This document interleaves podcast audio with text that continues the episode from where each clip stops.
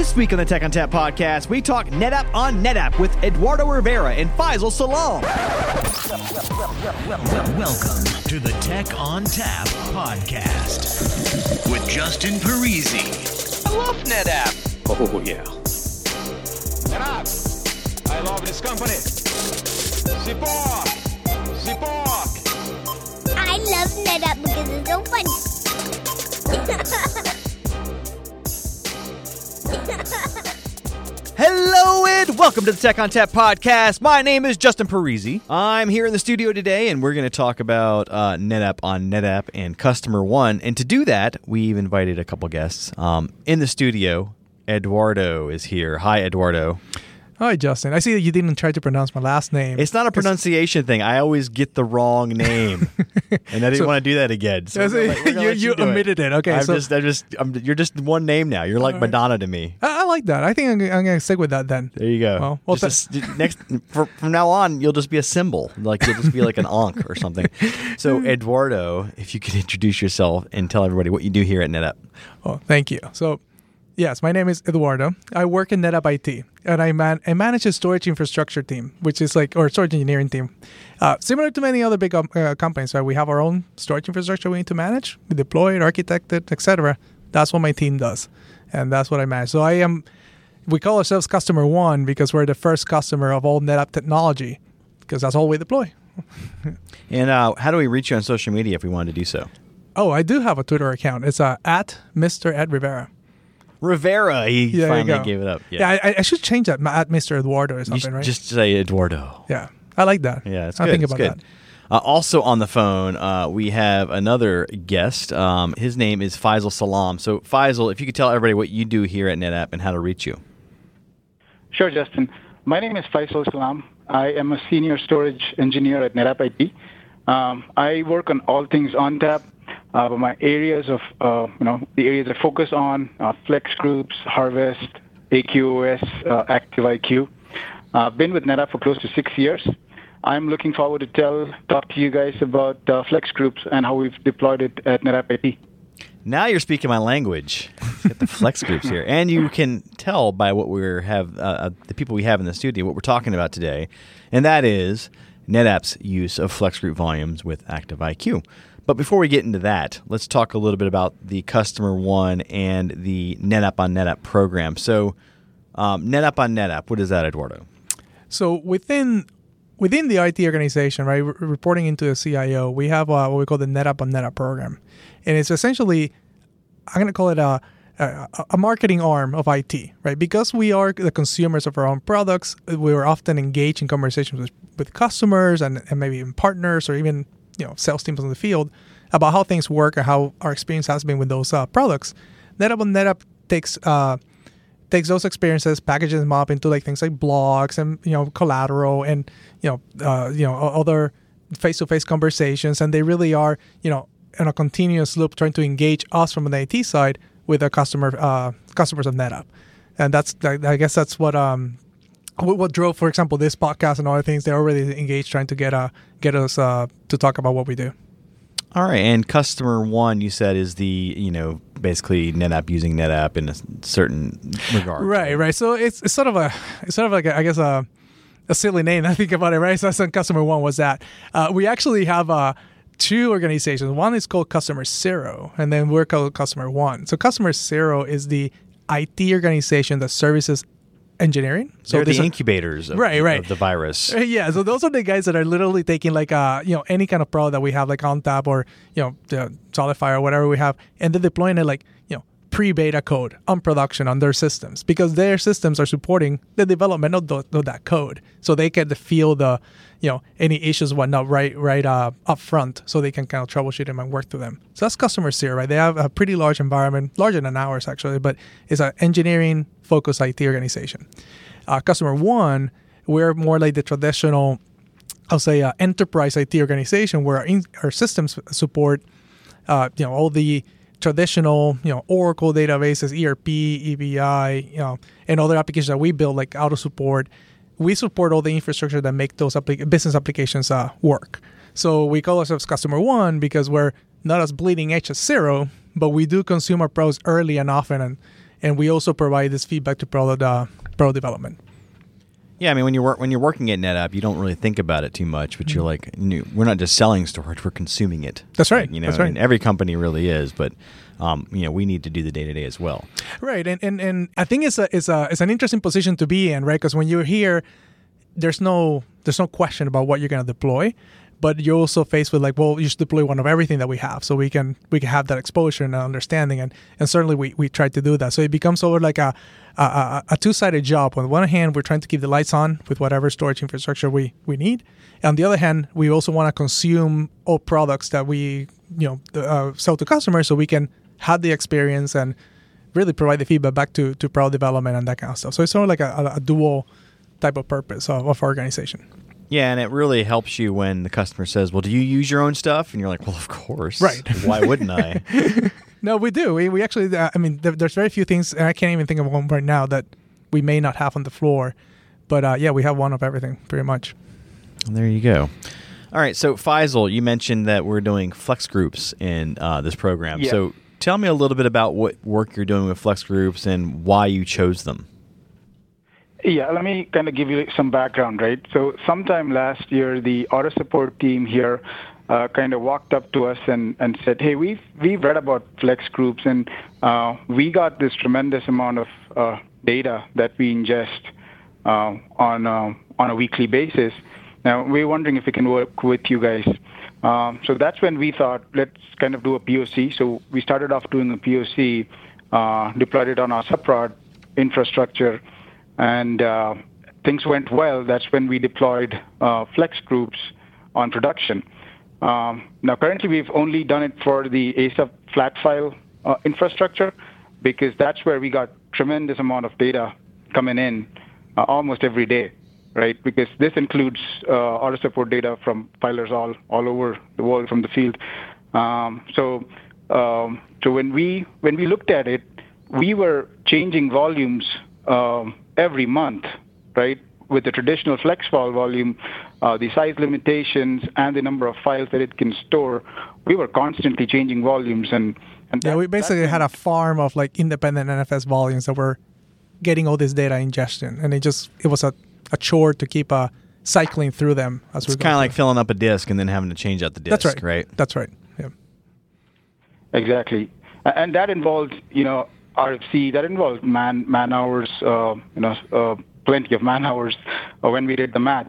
Um, so that's after we deployed flex groups. If I if I look at it now and compare it with last year, we've we've eliminated all of that.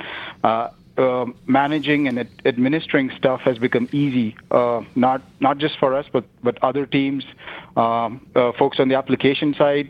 Um, you know, they also mentioned performance-wise, they've been a tremendous uh, improvement when they look at the statistics before and after flex groups.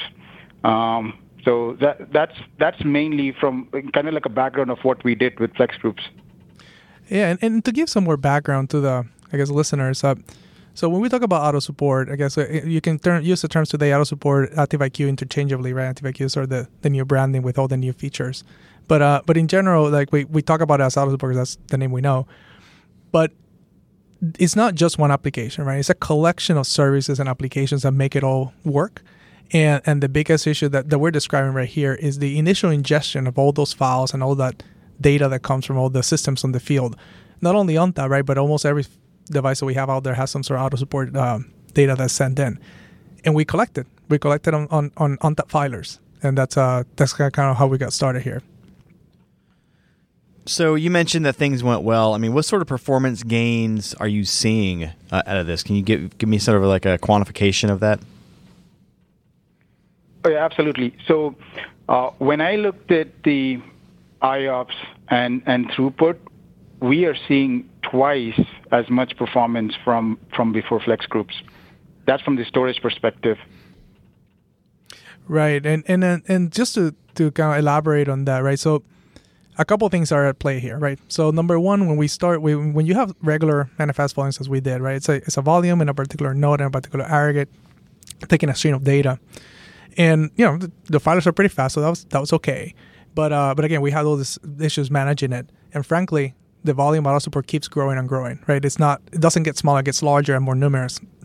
So as we're moving, uh, as we're thinking about the future, one of the things that attracted to us to Flex Group is that not only does it have a scalability capacity wise, we'll talk about in a minute, but it's really now we have a collection of volumes that are distributed equally across a group of nodes.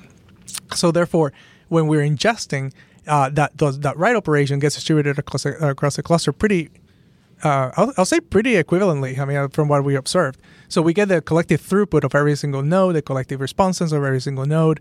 Uh, you know, our, our network, uh, as we moved into this, we, we kind of went with uh, you know, FAS 9000 40 gig Ethernet to big big pipes. And, uh, and and collectively, that has, I think, resulted in a much, you know, as Faisal said, made twice uh, much more IOPS, you know, throughput, and response time is, is relatively low because, again, it's it's it's just running out of a whole bunch of high performance nodes that are actively collect, you know, collectively acting together. Yeah, and you mentioned these volumes are spread across multiple nodes, but mm-hmm. the the you guys don't actually see that, right? Unless you're looking for That's it. right. That's right. So I guess uh, you know I should I should give you more background. So flex group, right? When you create a flex group, it looks like a single volume, and that's the advantage of it. It's one single uh, mount point and one single volume, and behind the scenes, that flex group is uh, is made of a whole bunch of constituent volumes that are spread across, right? And there's no, you know, unless you go into the advanced setting, you don't really see them, right? When you look at the filer, you're kind of looking at the the flex groups themselves. Uh, I guess it's, it's easy to think about them just as FlexVols because that's really what they look like and, and feel like. But collectively, they're they're aggregating from multiple sources. So how many nodes are in this cluster that you're running? So so we actually started small. We started we have a four node cluster today uh, that that we put together for this purpose. And but the the idea is that as we move forward, for example, somewhere in the May timeframe of this year, we're going to add another four probably. So it's going to be something that we're going to continually feed nodes up to a point, right? Because uh, you know there's a 20 petabyte you know limit. At, at which point we'll figure out and probably create another flex group, maybe within the same cluster, maybe a different cluster. We, we haven't decided that yet. But the idea is that we'll grow it on building blocks as we go forward. So you mentioned there's a 20 petabyte limit Mm-hmm. for Flex Group. That's right. It's not an actual limit. Did you know that? I did not. Yeah, so you can actually expand beyond that. And actually, that'd be a great use case for engineering to help you with, so we can actually vet out going beyond 20 petabytes because Oh, we've okay. only tested 20 petabytes. Well, that's what I read on the 10 plus. documentation. Say, I'm customer one. I read the Right, right. So yeah, I would um I would say go for it. all right, all right. Since we are NetApp on NetApp, you know. Um, so what kind of nodes are these? Are these FAS nodes? Are they AFF? Yeah, no, they're, they're FAS nodes. So the, the the way that we build them, they're FAS 9,000 nodes, uh, and we outfitted them with really. Uh, uh, actually, I have the stack somewhere in here, but I'll, I'll say by note. We I think we have a couple of shelves of the 60 terabyte drives uh, using nearline SAS. I think eight terabyte drives we used, and then we added to each one a, a shelf of uh, 960 gig SSDs to create flash pools. So the flash pool enable FAS 9000s, uh, and they work. Know, they work pretty well. We, we didn't, uh, frankly, we didn't see the need to deploy all flash drives for this purpose because the workload is really a large sequential write into it. Uh, and what we really needed is the distribution with the flex group and the you know the simplicity of management. Yeah, and I wanted to call out the fact that it was probably a FAS because um, you can do flex groups with either FAS or AFF, Yeah. and you're getting two times performance with Yeah. FAS. Yeah, yeah. If you went to AFF, you'd probably see a little better, but maybe not, depending on the workload. It depends on the workload, right? So so we are actually you know very much into AFF. This past fiscal year has been the year AFF. We deployed like 30 plus of them, but um. Yeah, they, they work well for all the the randomness, uh, the random work uh, I/O workloads that we have. Our Oracle databases do really well on them, uh, but for this use case, it just it wasn't warranted. We, we, we actually did pretty well with uh with the solution. What I needed is throughput, like raw throughput in terms of uh, Ethernet and uh, distribution of the volumes, and you know the ability to write large sequential work, uh, workloads. And what's the uh, size of the flex group now? So the flex group, we actually created two flex groups. Uh, just because of the application wants to see two different volumes. Each one is 600, 600 terabytes. terabytes. Yeah, 600 Yeah, terabytes. 600 Okay. terabytes. However, if I if I can get my stats here, the reality is that logically speaking, those 600 terabytes today, actually, we are using collectively like 700 like of actual writing data between the two, like 300 something per per per flex group. That's representing 3.6 petabytes of capacity because of all the compression and deduplication that we're getting from that. Oh, excellent. So, what sort of ratios are you getting out of your storage efficiencies on that? So in comp- com- com- this particular data set gets about 78% compression and another like I say two or three percent deduplication. But collectively, again, we're we're we're reducing for 3.6 petabytes to you know 700 terabytes. Yeah, excellent. Um, Yeah. So, are you what, what ONTAP version are you guys running?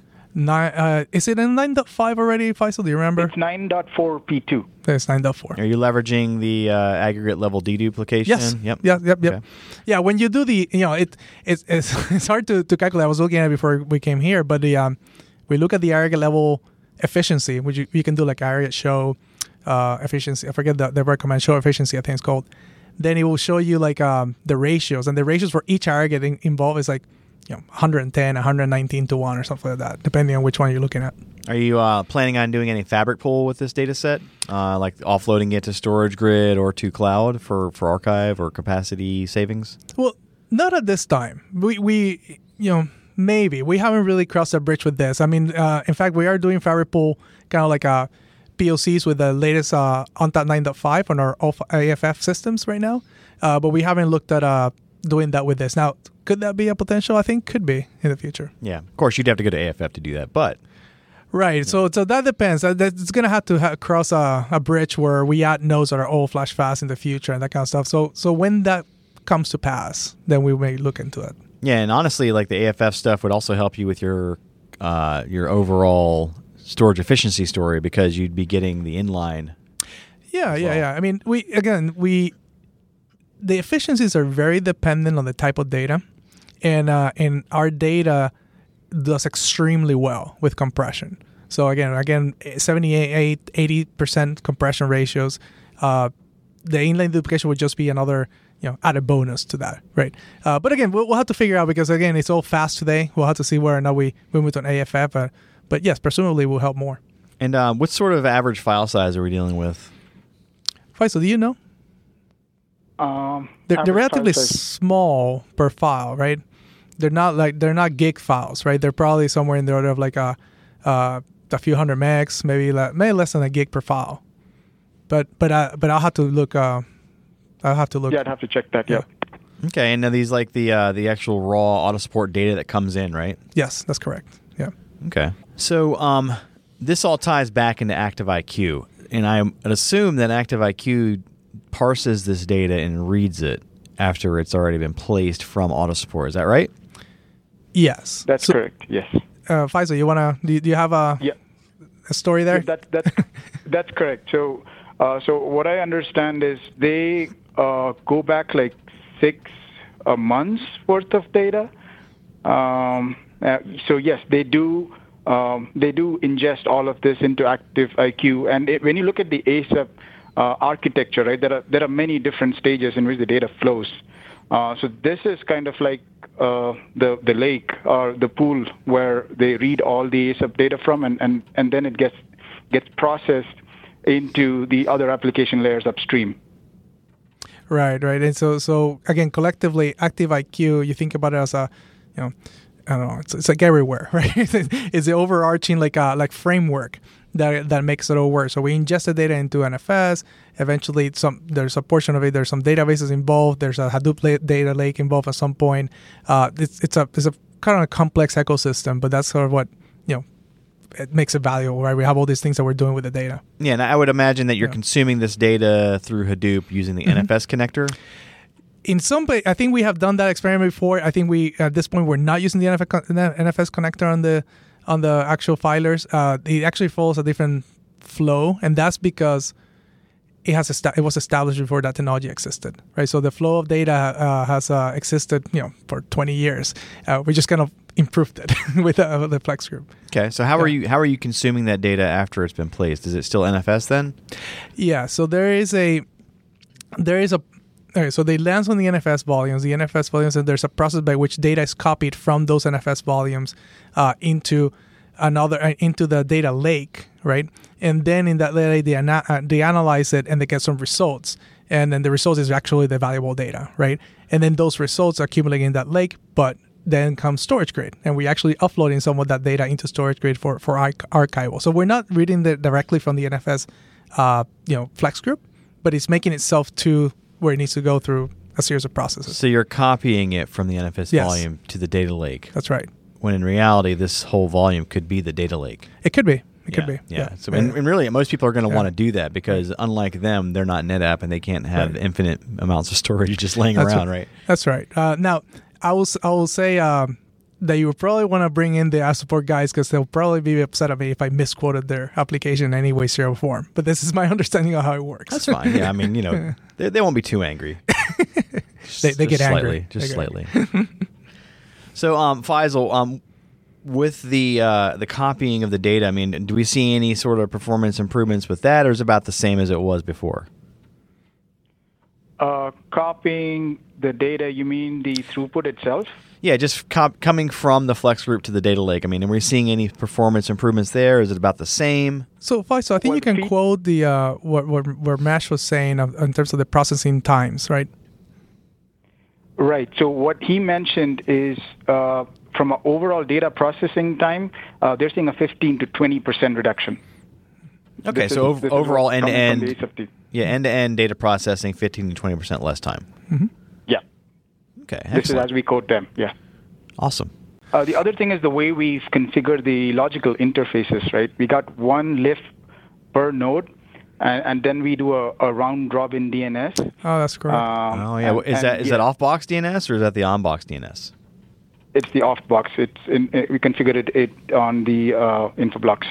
Okay, so you basically just set up a records or you use an- a load balancer in front of it, and it points to a single name, and then it just balances across the LIFs.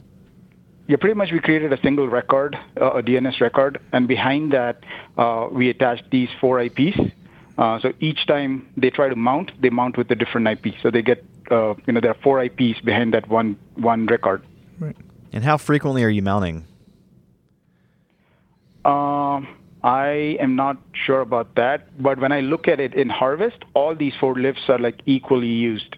Yeah. Right. So, so one thing that uh, happening behind the scenes is that the servers that mount the data is not just a couple; it's like a lot of them. There's a, there's probably a hundred of them, right? That uh, they they mount the server and they may come and go, right? So the idea was like, I'll say a, a way to load balance that incoming connection, right? And as we add more nodes, we'll add those IP addresses to that round robin DNS. So we, you know, next time they mount it, they'll they'll be distributed. So, what sort of um, ONTAP features coming down the pipe are of interest to you for this particular workload? Does FlexCache fit in here at all? I mean, what, what sort of things would you be looking for in the future? Well, so I think what we were the most uh, looking forward to is uh, really the next step in growing the flex the flex group and growing the cluster. But in terms of ONTAP features, you know, FlexCache brings an interesting proposition, right? Because uh, there's always interest of reading some data. Not only this, but in general terms, and, Allsport being one of them, uh, there's always interest of reading the data in different sites and whatnot. And you know, to be perfectly honest, after 7-Mode kind of went away, uh, we haven't had the issue, the, the the the ability to present a caching, and we we resort to mirroring, and that becomes tricky, right? When you the data sets are really really large, right? Like in the case of this uh, Flex group. So so that could be an interesting uh, use case, especially for uh, development, right, and, and testing, uh, because uh, maybe I don't want them to like write to it, but maybe I want them to have a read-only copy that is lightweight, right? On the on on in, in our case will be RTP, Regs or production stays in Oregon, so that will be an interesting uh, use case for, you know, for, for that feature. Yeah, and- basically the cache should be local to where you're trying Correct. to do your development. That way, you're not dealing with latency across the WAN. Correct, right. And the reality is that the, data uh, gets stale pretty quickly, right? That those of you know volumes are again I mentioned like 3.6 petabytes of capacity. They, they may care about like the last hundred terabytes, right? And that and that is a good use case for caching. And are you uh, using SnapMirror with these flex groups as well?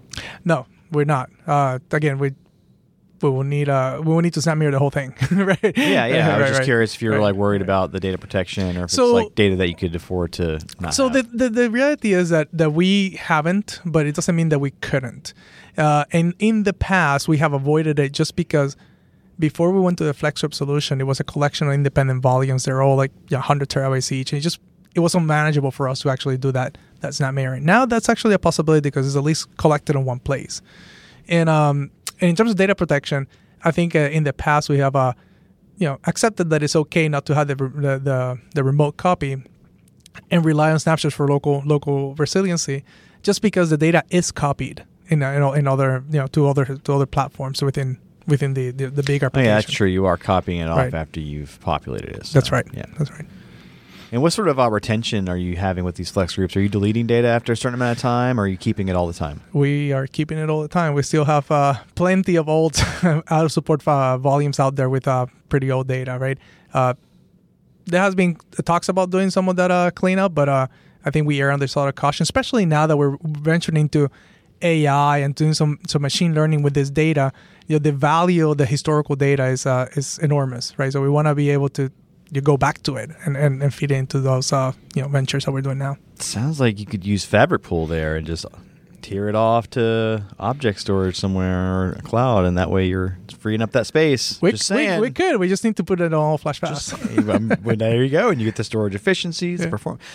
I'm trying to sell you stuff, and you're, and you're a NetApp. So I, hey, you don't you don't need to convince me. I know it works. you know, one of the things that, as I mentioned earlier, one of the things that we struggle with is that we, you know, like as you- as you're doing, everybody's hey, you should you should use this feature, use that feature, and whatnot, and, and we do, and and they, they they work. It's just I need to make a decision. Like for example, in this case, we went for FAS because we knew that that was the the workload will fit that that platform, and and you know, as much as we want to talk about it, right? Like I also have to make a economic decision, right? Do I buy all flash apps it doesn't need it, or do I buy a, FAS that, that is the actual matching uh, platform for the workload? And that's what we did. yeah, and that's Right. that's really the hidden thing, right? When you're doing NetApp on NetApp, just because you're NetApp doesn't mean you have a f- you know, infinite level of money and resources. No. You still have a budget. I do, I do, and and actually, I take offense sometimes. Um, people in my team, uh, my manager, will they'll make comments like, "Oh, we get the storage cheap." Well, it will be cheap if I got an actual budget, right? But uh, but I still have to pay for it, right? So like if the torch co- if the storage costs a dollar and I get a zero dollar budget, then it, then it's still pretty expensive. Yeah, and I mean, you're not. You're yeah, probably not yeah. getting like crazy deals either. I mean, we do. We don't want to. we we had to pay. We had to pay, for the. yeah yeah. I mean, we had to pay for the uh, you know, the hardware is not you know, it doesn't come for free, right? We had to pay and we had to build it and we had to you know ship it and all that kind of stuff. So so it is a, it's a cost. I mean, as much as we we we could say that we do get a discount because you know we certainly uh you know can can can install the licenses we need and that kind of stuff.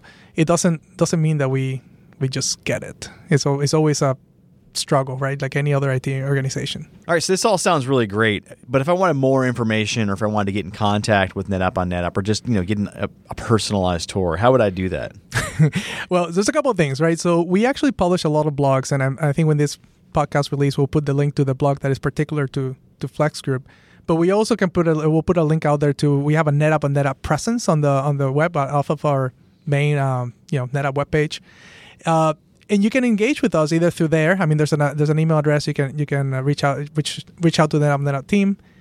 Uh, and if you're a customer that wants to talk to an IT person like myself or Faisal or anybody else, uh, you can work through your se- uh, you know your sales uh, account team, and they know how to reach us. So we always, as I said, we're always available to talk to customers about our experiences. It's something that we cannot do day in day out as part of our daily job. Yeah, you guys actually are integral to some of the sales because customers want to see how we're Right. using it, and you guys kind of give them the tour.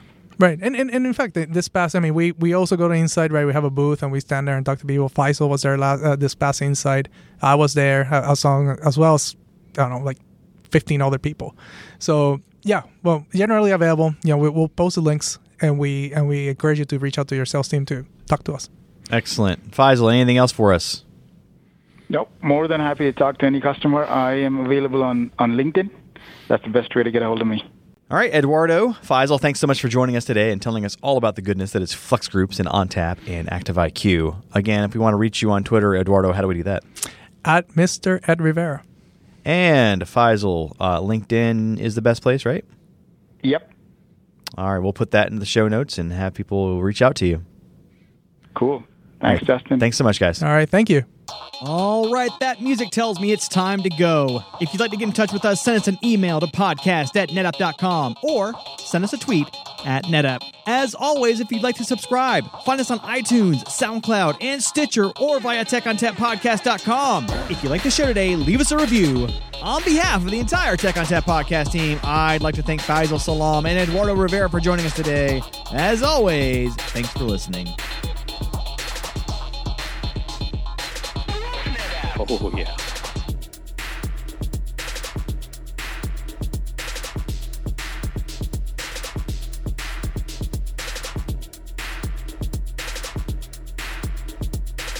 Is it just me that's getting off on this? Oh, yeah.